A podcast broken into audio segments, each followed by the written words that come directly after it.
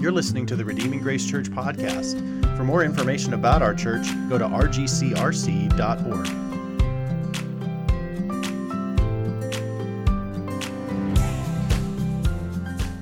Sermon text today is Psalm 43, the whole chapter, verses 1 through 5. Vindicate me, O God, and defend my cause. Against an ungodly people, from the deceitful and unjust man, deliver me. For you are the God in whom I take refuge. Why have you rejected me? Why do I go about mourning because of the oppression of the enemy? Send out your light and your truth. Let them lead me. Let them bring me to your holy hill and to your dwelling. Then I will go to the altar of God, to God my exceeding joy, and I will praise you with the lyre, O God, my God. Why are you cast down, O my soul, and why are you in turmoil within me? Hope in God, for I shall again praise him, my salvation and my God.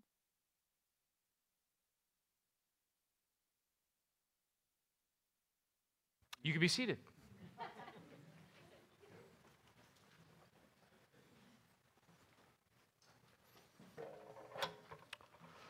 Good morning. We're going to be jumping into a new series on the Psalms through the summer, uh, starting in Psalm 43. So, what I want to do this morning is briefly, hopefully very briefly, uh, introduce the Psalms in just a few minutes, and then we'll dive right into Psalm 43 and, uh, and go through that. And that's that. So, please pray with me before, uh, before we dive into the Word.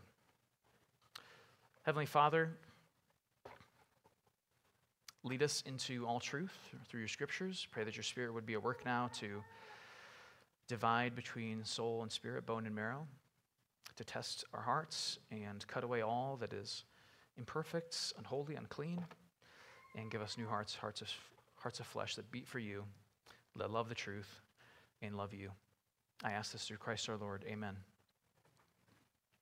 So the Psalms, uh, or in Hebrew, Tehillim, is a book, the largest book in your Bible. It's 150 chapters. You can be turning to Psalm 43. I'm not going to make you jump around or anything like that today.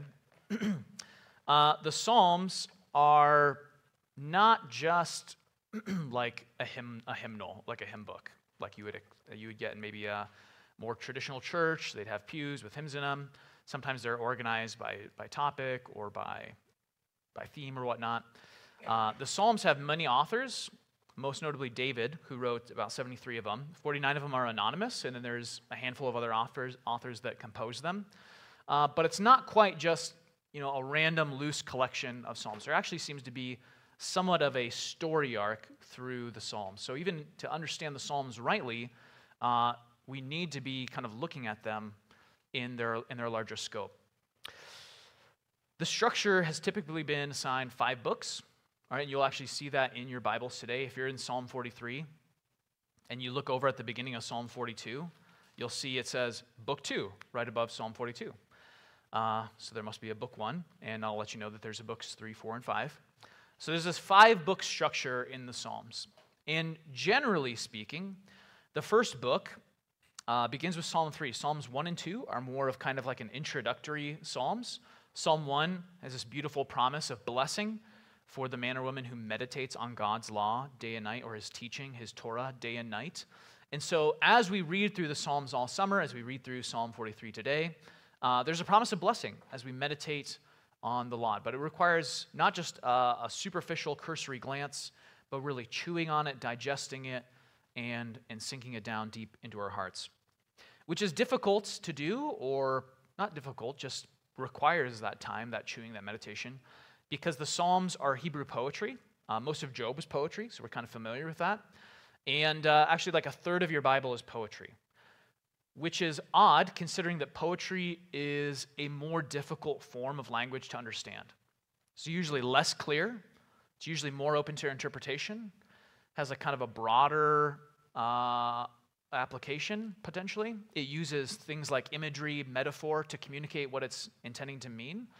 So it's curious that God would put together a book of all truth for us called the Scriptures, and like a third of it would be difficult communication. I want you to think about that for a second that, like, God believes the best way to communicate, a third of His Word, is through stuff that's less clear, more difficult, and requires meditation and chewing on. And so let, let, let that be a challenge to us to not just try to breeze through the Psalms, not trying to just glance through them. Okay, I got the point. The whole point of poetry is that you're meditating on it, chewing on it, thinking about uh, certain images. Like, man, what does it mean that God is a, a sword or a shield about me? What does that really mean? Like, you could take a few minutes and just meditate on that and pray about that. So, that's just a, uh, a challenge and a caution to us as we move through the Psalms. So, Psalm 1 has this beautiful promise of blessing for those who meditate on it. Psalm 2 has this glorious picture of the messianic king ruling uh, at the Father's right hand over the nations. And then book one starts in Psalm 3, and it generally has a lot more Psalms that are probably written uh, by David during his times of persecution and running around in the wilderness, hiding out from Saul and his enemies. And so there's this, these themes of deliverance for David while his enemies seem overwhelming. Book two has uh, a theme more prominent of this hope for a future return to the temple uh, and for the messianic king. Book three starts in Psalm 73, and it has uh, themes of like the promised Messiah's kingship, despite Israel being in exile. And then book four, Psalm 90, starts this book four, uh, has many themes about like all creation praising God, which would make sense. Like you're in exile, you're away from the temple. You think like, ah, I can't, I can't worship God. And the Psalms are like, no, actually, like all creation sings his praise. Like his temple is the whole earth. And just because you're not in Jerusalem doesn't mean that you're outside of God's presence. And then book five starts in Psalm 107 and it has a lot of prominent themes about God's final victory over evil and death at the end of the world. But, as commentator Derek Kidner says, it really resists classification. So, like, we have these five book structure.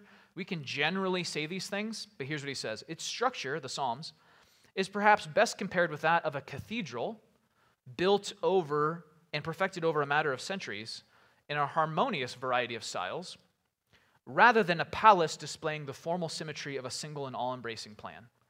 So, whereas other books might very clearly have like single author, he structured the whole thing, it makes a lot of sense, we can clearly see what they were doing. The Psalms are compiled over centuries and put together in their final form sometime after many of these are written uh, probably like after the Babylonian exile. And so, the, even though we can say, yeah, book one, book two, book three, book four, book five, they kind of have these, these themes, don't get so caught up in that that you're letting that be kind of like your governing hermeneutic, like, oh, it's book three, so this psalm must have this kind of theme. It's just not necessarily the case. It's still kind of a mix. But nonetheless, uh, almost all commentators, all scholars kind of recognize that there seems to be almost this narrative arc through the Psalms, through the songbook of God's people.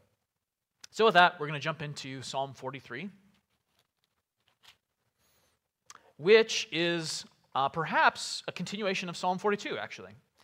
Uh, Psalm 43 echoes a couple lines from Psalm 42.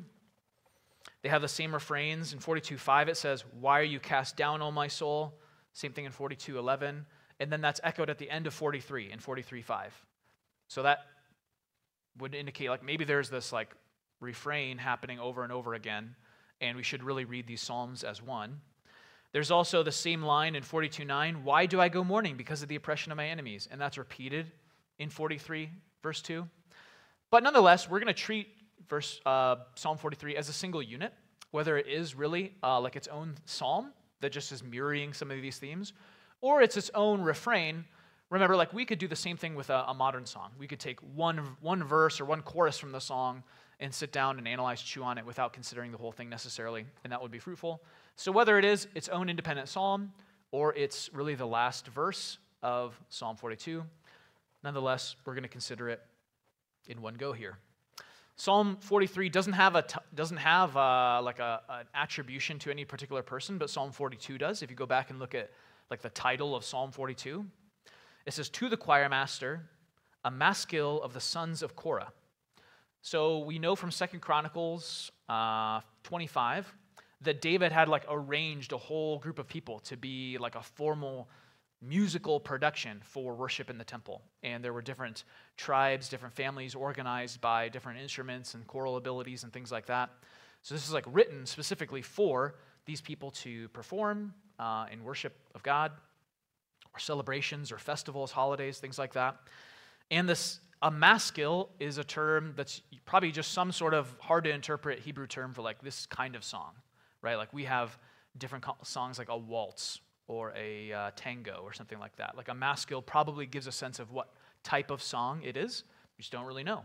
And there's lots of little musical markers like that through the Psalms. That it's some like random Hebrew word, and like we just kind of we can give it our best guess as to what this actually means, but it's probably some sort of musical marker, right? Like you have in your in your like you know formal choir music or or classical music, words like allegro or fortissimo or whatever. These are Latin words we still use to tell us to get louder or go slower, things like that, and we just don't know what they are. The sons of Korah are most likely the descendants of a man named Korah who rebelled back in Numbers while they were wandering around in the wilderness, and the earth opened up and swallowed him. But his descendants lived on, and they were members of the Levitical tribe. So these would have been priestly people who had have access to the temple. Their job would be to help facilitate the nation's worship. And so Korah's sons are most likely uh, a band of these either instrumentalists or, or musicians of some kind or choralists. And it could be not that they wrote this psalm, but that the psalm, the Hebrew reads either way. It could be a psalm for the psalms, sons of Korah, like I wrote this for them to perform, or it's a, a psalm of the sons of Korah, like they wrote this themselves. But either way, it doesn't affect the meaning that much. Just letting you know, you're going to see this at the beginning of all the psalms we sing. We see this summer, and as you read through the book of Psalms, that each one usually has this kind of introductory matter that introduces you to uh, like what the song's about, who wrote it. Sometimes it has really great context, like this is when David was doing this kind of thing, and then you can go back in First and Second Samuel, read about the history, what was going on, what triggered David to write these kinds of words. So don't breeze right past the titles. Sometimes that information is actually really, really helpful for us. So let's jump into Psalm 43 now. Again, we're going to treat it as an independent unit today. And it starts with this in verse 1 Vindicate me, O God and defend my cause against an ungodly people. From the deceitful and unjust man, deliver me. It's a cry for help. Vindicate me. This is maybe perhaps David, who is either, it could be he's on the run from his son Absalom, who seized the throne and he's had to run away for his life. It could be he's run away because Saul has tried to kill him and Jonathan warned him and he fled into the, into the wilderness and he was on the run for about a decade of his life. Uh, or it could be some other time, or it could be some other person. But either way, this person feels persecuted and they need God to vindicate them, right? That's a call for God to prove my case right, prove me to be in the right. I'm on the run. It seems like I'm an outlaw, but really, I'm the good guy here. It's a call for the Lord to defend him against ungodly and unjust men. Earlier in Psalm 42, these, uh, these, uh, these unjust, ungodly men seem to be mocking this person, saying things like, Where's your God now? Right? You're losing. Where's your God? Like, you've been cut off from him. And so David is like, no, prove them like I still have a relationship with you. I'm the right, I'm in the right here. He also calls, defend my cause. Show yourself to be on my team. Prove that you have my back, God. Deliver me. There seems to be almost this sense of betrayal, these deceitful and unjust men, right? That would wound you so, so if the people closest to you actually turned on you, right? God, ah, deliver me from these deceitful and unjust men you kind of get the sense that this is not a fair fight, that this is unjust. It's not just, I've got my team, they've got their team. God, help me to win. But no, like I'm, the lo- I'm overwhelmed. I'm at the lowest of the lows. I have no allies. God, you're the only help that I have, and I'm turning to you. Please save me. It sounds a lot like Job, right? We just finished our series through Job. This sounds like the kind of prayer Job would utter God, I'm surrounded by these three worthless friends who are accusing me of being a wicked person. And I know they're not. Vindicate me. Prove that I'm in the right. I have no allies. No one's on my team. Lord, help me. For direct application here, this could be like literally and particularly directly true, I know, for members of our military. I know I felt this when I served for four and a half years. I know others have relayed this sense to me that oftentimes you feel mocked for your religion, for your faith, for your pursuit of virtue, for chastity, for holiness. And in the military, oftentimes you feel like you're surrounded by a culture that's actually much more involved or, or given over towards sinfulness, loose living, even debauchery, uh, really coarse language. And so if you're, the, if you're serving in the service or maybe law enforcement or some other you know, type of field, oil workers probably feel the same, right? Not to stereotype too much, but you might feel like you're literally surrounded by people all day long who would just mock you for your desire to live a holy life. Christianity just seems so stupid to them. Like, why would you follow Jesus? Why would you live this way? Why would you pass up on this pleasure? But your cause that you would call out to God to defend you for might also be an unjust or treacherous coworkers or boss, disagreement with a family member or even like a, a rebellious child, a landlord who refuses to uphold his obligations. It's okay for us to kind of allegorize to um, yeah, to allegorize our interpretation here and apply it to us. That's the intent of the poetry and of the Psalms here. Yes, it has a very specific context, but we can move that context to ours and think of, man, what kind of enemies might I have? What kind of trials am I going through? What kind of dangers, even if they're non personal? It could be a cancer diagnosis or, or some other illness that you feel overwhelmed, you feel unjustly uh, situated with your circumstances. And so we can call out the same call to God. So I want you to have something like that in your mind now. Maybe you don't have anything. God bless you. That's awesome. But it wouldn't necessarily have to be like you're being chased down by violent, brutal men, right? We can apply this to our own lives in a sense of feeling uh, deceived, feeling betrayed, feeling like un- injustice or ungodliness is surrounding us and threatening to overwhelm our own souls. And finally, I just want to say to verse 1 it's okay, it's absolutely okay. Nothing wrong with praying for deliverance from our circumstances. God, my environment, my circumstances, the events in my life, they're awful right now. Please deliver me from them. But we never want to stop there. John Piper notes that everybody prays that way, even unbelievers. Everybody wants to be delivered from pain and misery and suffering, from a lack of comfort, hopelessness, despair. Everybody wants that. Everybody wants to be delivered from really terrible circumstances. So everyone can pray, verse 1 God, defend me, deliver me, help me. But what the psalmist does next in verse 2 is he actually turns his prayer away from his circumstances to his own soul, which is where the rest of the psalm is going to go. Look at verse 2 with me. For you are the God in whom I take refuge. Why have you rejected me? Why do I go about mourning because of the oppression of the enemy? Translation Lord, I'm looking to you for deliverance. You're my refuge. I'm running to you in prayer right now. How come I'm still suffering? Why am I still oppressed? Where are you, God? Maybe you felt that. Have you ever labored over something in prayer for months, maybe even years, with no answer, no resolution? Things might have even gotten worse. It would be so natural to feel like God's abandoned you. Lord, I'm running to you in prayer. I'm recognizing you're my only hope. You're the only solution to my problems and circumstances. Where, where are you? Why haven't you showed up?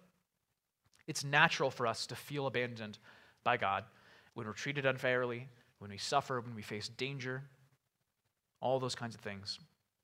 Psalm 72 says this He delivers the needy when he calls, the poor and him who has no helper. He has pity on the weak and the needy and saves the lives of the needy. From oppression and violence, he redeems their life, and precious is their blood in his sight.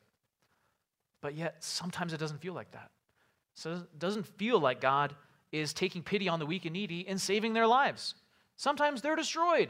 Sometimes they're unjustly imprisoned. Sometimes they're betrayed. And so there's this tension between God's promises of deliverance in his character, who he is, and the fact that he does occasionally delay or say no to our present circumstances. And Job we saw that in Job as well. Job saw that. So it's okay for us to pray for our deliverance from our circumstances. Nothing wrong with that. But that's not primarily what we need when our friends mock us, when our boss mistreats us, when our body starts falling apart, or your family betrays you. Everybody prays like that. It doesn't take faith to pray that way. Everybody wants to avoid their circumstances embarrassment, shame, failure, but when God delays or God says no, the unbeliever can say, God didn't, sorry, yeah, the unbeliever will say, God didn't save me when I wanted him to, in the manner that I wanted him to, as fast as I wanted him to. I'm done with this. I'm going to go find another God. The Christian, though, in the midst of our trials, when we're tempted to say that, are we really willing to put God in the driver's seat if he's going to delay? if He's going to lead us down paths we wouldn't have cho- chosen for ourselves. And so it requires so much faith to pray what the psalmist is going to pray now in verses 3 to 5. It takes so much faith to say, pause to the circumstances, pause to all the suffering and the pain. What I really need is more God in my life. Show up, God, lead me into your presence. It reminds me of the man whose uh, child was demon possessed in Mark chapter 9, who came to Jesus for help. And he said, Lord, I believe, help my unbelief. That's all of our trials. All of us are tempted to wander away in the midst of temptation, trial, suffering. And so the psalmist here, the man in Mark 9, what we need to do is call out, God, things really don't look good right now. I need you to show up. Help me to believe in you more. And that's what the psalmist is going to say in verses 3 to 4. Read those with me now. This is, this is the true call for help now. He's turned away from his circumstances. Now he's turning towards God. I need a deeper relationship with you. Send out your light and your truth. Let them lead me. Let them bring me to your holy hill and to your dwelling. We see just an increased ascent to the hill, then to the dwelling place, that would be the temple. Then I'll go to the altar of God even closer, to God, my exceeding joy, and I will praise you with the lyre, O God, my God. Looking at verse 3, the psalmist now turns from asking God to vindicate, defend, or deliver him to asking God to lead him deeper into his presence. Yes, God, it would be so sweet if you were to deliver me right now, but it would be sweeter still to draw closer to you. he says, Send out your light and truth. That's his plea. God, send out your light and your truth. Light is this image of heavenly realities, things that are really weighty, that which is really real. And that's why it's paired with truth in the same line. God, send out that which is more real, more enduring, more substantial, more weighty, more eternal than what we see and experience here on earth. What we need most in our trials is God's light and truth. We don't need deliverance. God has already promised to save us eternally, ultimately, and that's what we saw at the end of Job. That's what we preached on all last week. So we don't need deliverance, though it would be nice. What we need is faithfulness and a call deeper into God's presence, deeper trust. He won't always save us from trial and temptation. In fact, all of us are going to die someday. So, like, no matter what, even if you live this really, really easy life, you're still going to die. You're gonna, still going to face, face death. So, God ultimately won't deliver you from that. He'll use that, turn it for your good, to bring about the greatest day on your life when you see your Savior face to face. And then you can wait in heaven for the resurrection. So, He promises to lead us through our trials and temptation, not necessarily to change our circumstances or deliver us from them. What we need most in our trials is God's light and truth. He won't always save us. 2 Corinthians 5 6 to 7 says this Paul says, We know that while we are at home in the body, we are away from the Lord, for we walk by faith, not by sight. And this is in the context of Paul being persecuted, experiencing all kinds of dangers, terrible circumstances, saying, We know that this body is only temporary. Our circumstances, things that cause us pain and suffering, they're not what's eternal and lasting. And so, as Christians, we have to walk by faith, not by sight. And this kind of prayer, to turn from just God, deliver me, to God, give me more of you, lead me deeper into your presence, help me trust you more, is a huge, sincere act of faith. To believe that God is the one who's going to have to show up and do something, even if it means leading you through trial or even death. Unbelievers can't pray this kind of prayer. To pray for God in the midst of your trials, for more of God, not just deliverance, is an act of extreme faith. And as Christians, we actually have like 2,500 years of God's acting in history and revelation to read even further into the psalm. John 1 1 to 5 says, In the beginning was the Word, and the Word was with God, and the Word was God. He was in the beginning with God. All things were made through him, and without him was not anything made that was made. In him was life, and the life was the light of men. The light shines in the darkness, and the darkness has not overcome it. John 3 19 to 21. This is the verdict light has come into the world, but people love darkness instead of light because their deeds were evil. Everyone who does evil hates the light and will not come into the light for fear that their deeds will be exposed. But whoever lives by the truth comes into the light, so that it may be plainly seen that what they have done has been done in the sight of God. John 8 12, again, Jesus spoke to them, saying, I am the light of the world. Whoever follows me will not walk in darkness, but will have the light of life. John 12, 44 to 46, then Jesus cried out, Whoever believes in me does not believe in me only, but in the one who sent me. The one who looks at me is seeing the one who sent me. I have come into the world as light, so that no one who believes in me should stay in darkness. So, as the psalmist cried out, God, send forth your light and your truth, we now can see that that ultimately points forward to Christ himself, who is the very truth of God. I'm the way, the truth, the life. Here, he said four times through John, I am the light of the world. I'm the light coming in. I am the revelation of the most real realities, the most weighty things that matter most. So we can cry out with the psalmist Send us Christ. Send us more of Christ. Show me Christ. I would rather be filled with faith, hope, love, wisdom, justice, courage, temperance, and be less of pride, greed, lust, envy, gluttony, anger, sloth than have my present circumstances removed from me. Unbelievers love darkness. They can't pray that prayer. To ask God to send forth their light would show the silt that's been stirred up in their glass through trial. We use that image in Job. Or would show the, the, the ways of their life that they're sinning, their own wickedness, their own ways of unbelief. They can't pray for God to send forth their light. Otherwise, they'll be exposed. But as Christians, we have no fear of being exposed.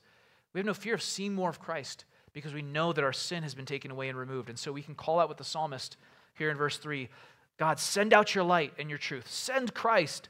Let Christ lead me. Let him bring me to your holy hill and to your dwelling. Let him bring me to the altar of God.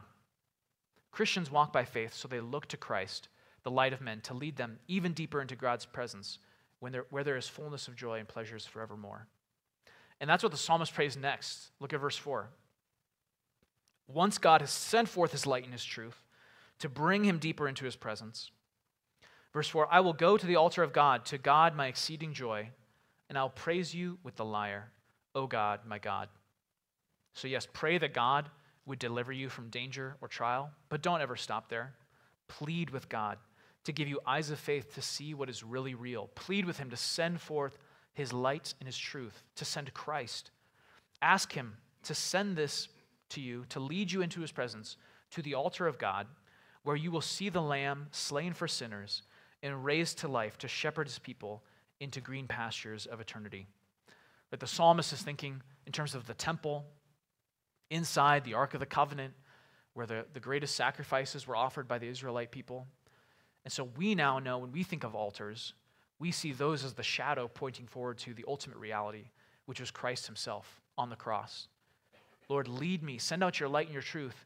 Lead me not to an earthly dwelling with a lamb, but the Lamb who was slain before the foundations of the world, the Lamb of God who takes away sin.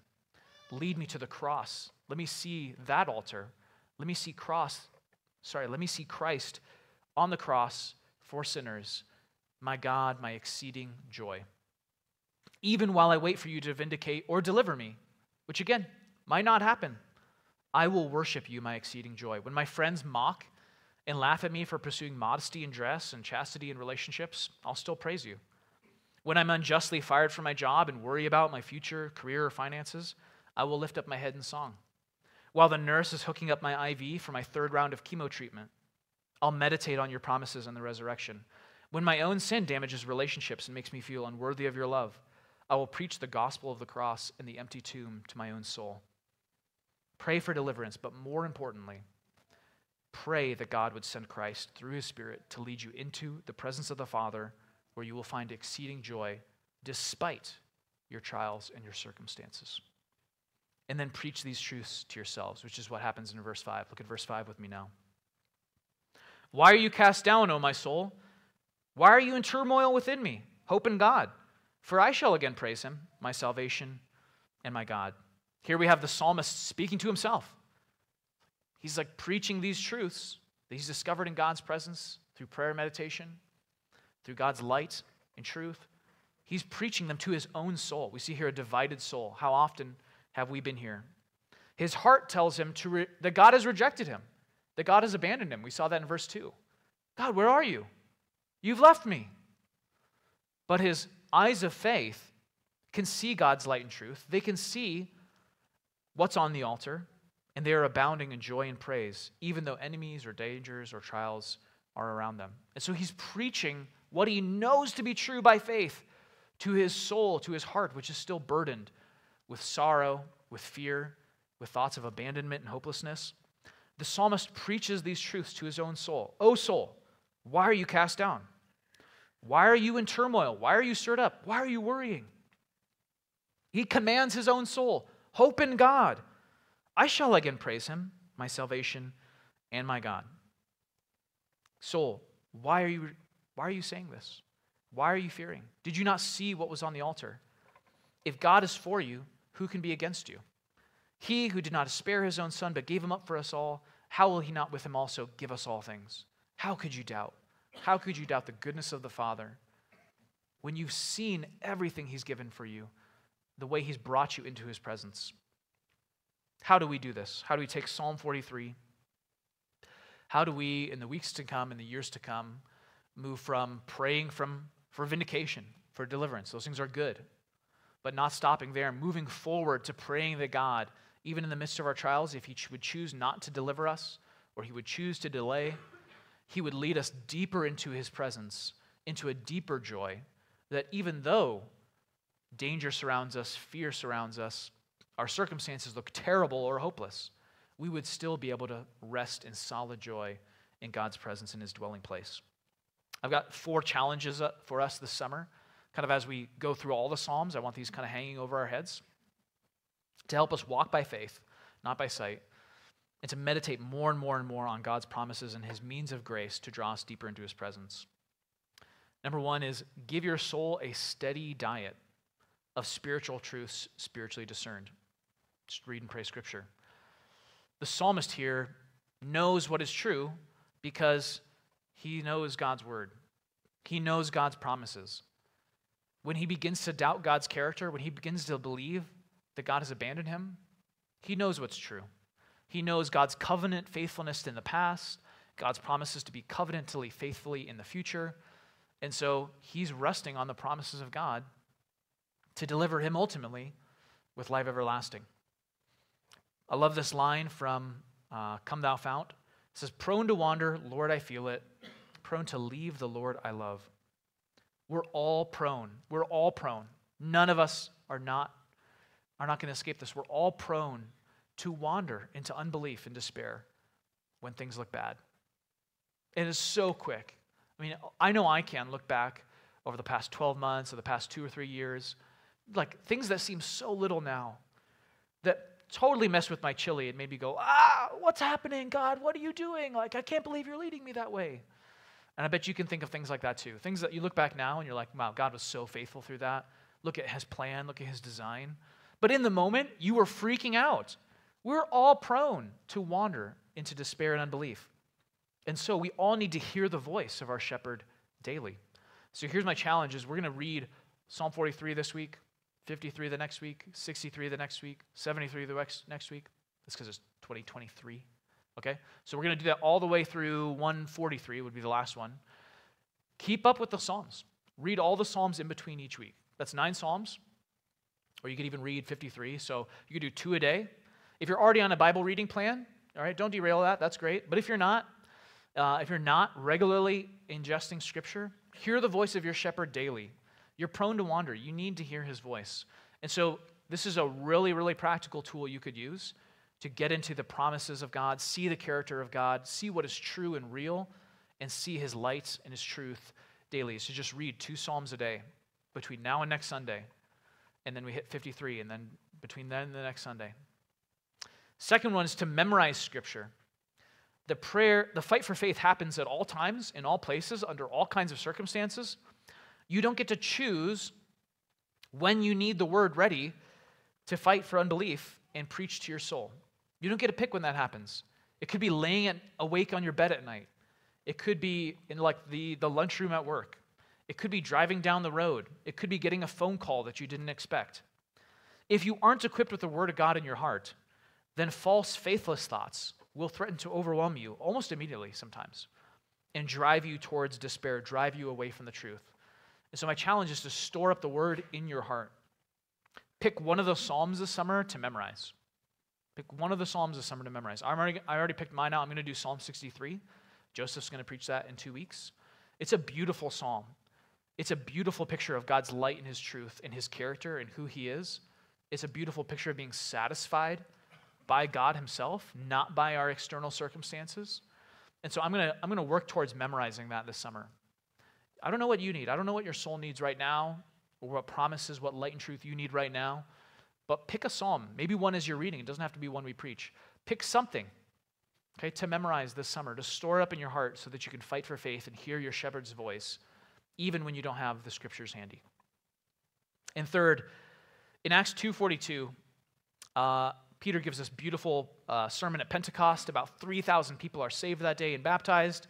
And then it says this They devoted themselves to the apostles' teaching and to fellowship, to the breaking of bread, and to prayer. Like corporately as a body. It's like what we're doing right now. The apostles' teaching. We're holding up the scriptures, learning about God's truth, learning about the deposit of faith, citing our faith, confessing it together. They gather, gave themselves to fellowship they gave themselves to the breaking of bread, which I think refers to communion, and to prayer. But they did that thing, those things together. The Christian life is meant to be done together. It's so easy over the summer. When you have vacations, you have sports, things like that going on, family in town, it's so easy to not go on a Sunday, right? And those things are fine. Go ahead and travel, do your camping trips, right? I'm, I might be gone some Sundays here, but make an effort if you're in town, if you're able to get to church. Your soul needs it week by week. Every seven days, your soul needs the apostles' teaching, prayer, fellowship, the breaking of bread.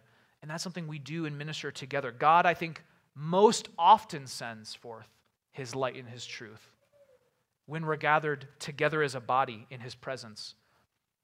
And so come, be a part of this church on Sunday mornings. Maybe that's been your habit, not just in the summers, but for a while, that you haven't had very regular church attendance, you haven't been part of the body, you haven't committed to membership yet. Maybe you've never been baptized. Seek a deeper fulfillment and satisfaction and joy in God by seeking a deeper commitment to his people, particularly this summer. Be here. Or also consider joining a small group. So this this very evening, I don't know, 15 of y'all are going to end up over at my house, and we're going to pray for each other. We're going to fellowship. We're going to go back to the apostles' teaching, and we're going to minister to one another's souls and point out, oh, you're, you're, fail, you're, you're struggling with unbelief in this area, here's a promise you can hold on to. Let me pray for you. Let me encourage you in that. We need each other to shepherd us towards eternity. So, my call to us is to read Scripture, maybe two Psalms a day, read in between 43 and 53 before next week. Pick something to memorize this summer, equip yourself with the word of truth. That's the sword of the Spirit in Ephesians. Arm yourself with God's word so that you can fight for faith when you're tempted to despair. And then finally, press in deeper here, and I think you'll be drawn deeper even into God's own presence. We're going to do that now, actually, as we celebrate the Lord's Supper together.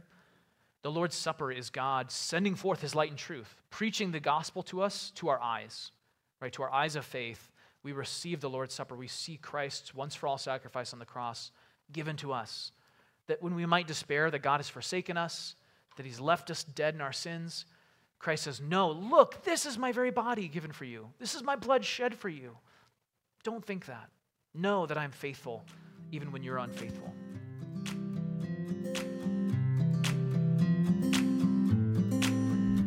Thank you for listening to the Redeeming Grace Church podcast. For more information about our church, go to rgcrc.org.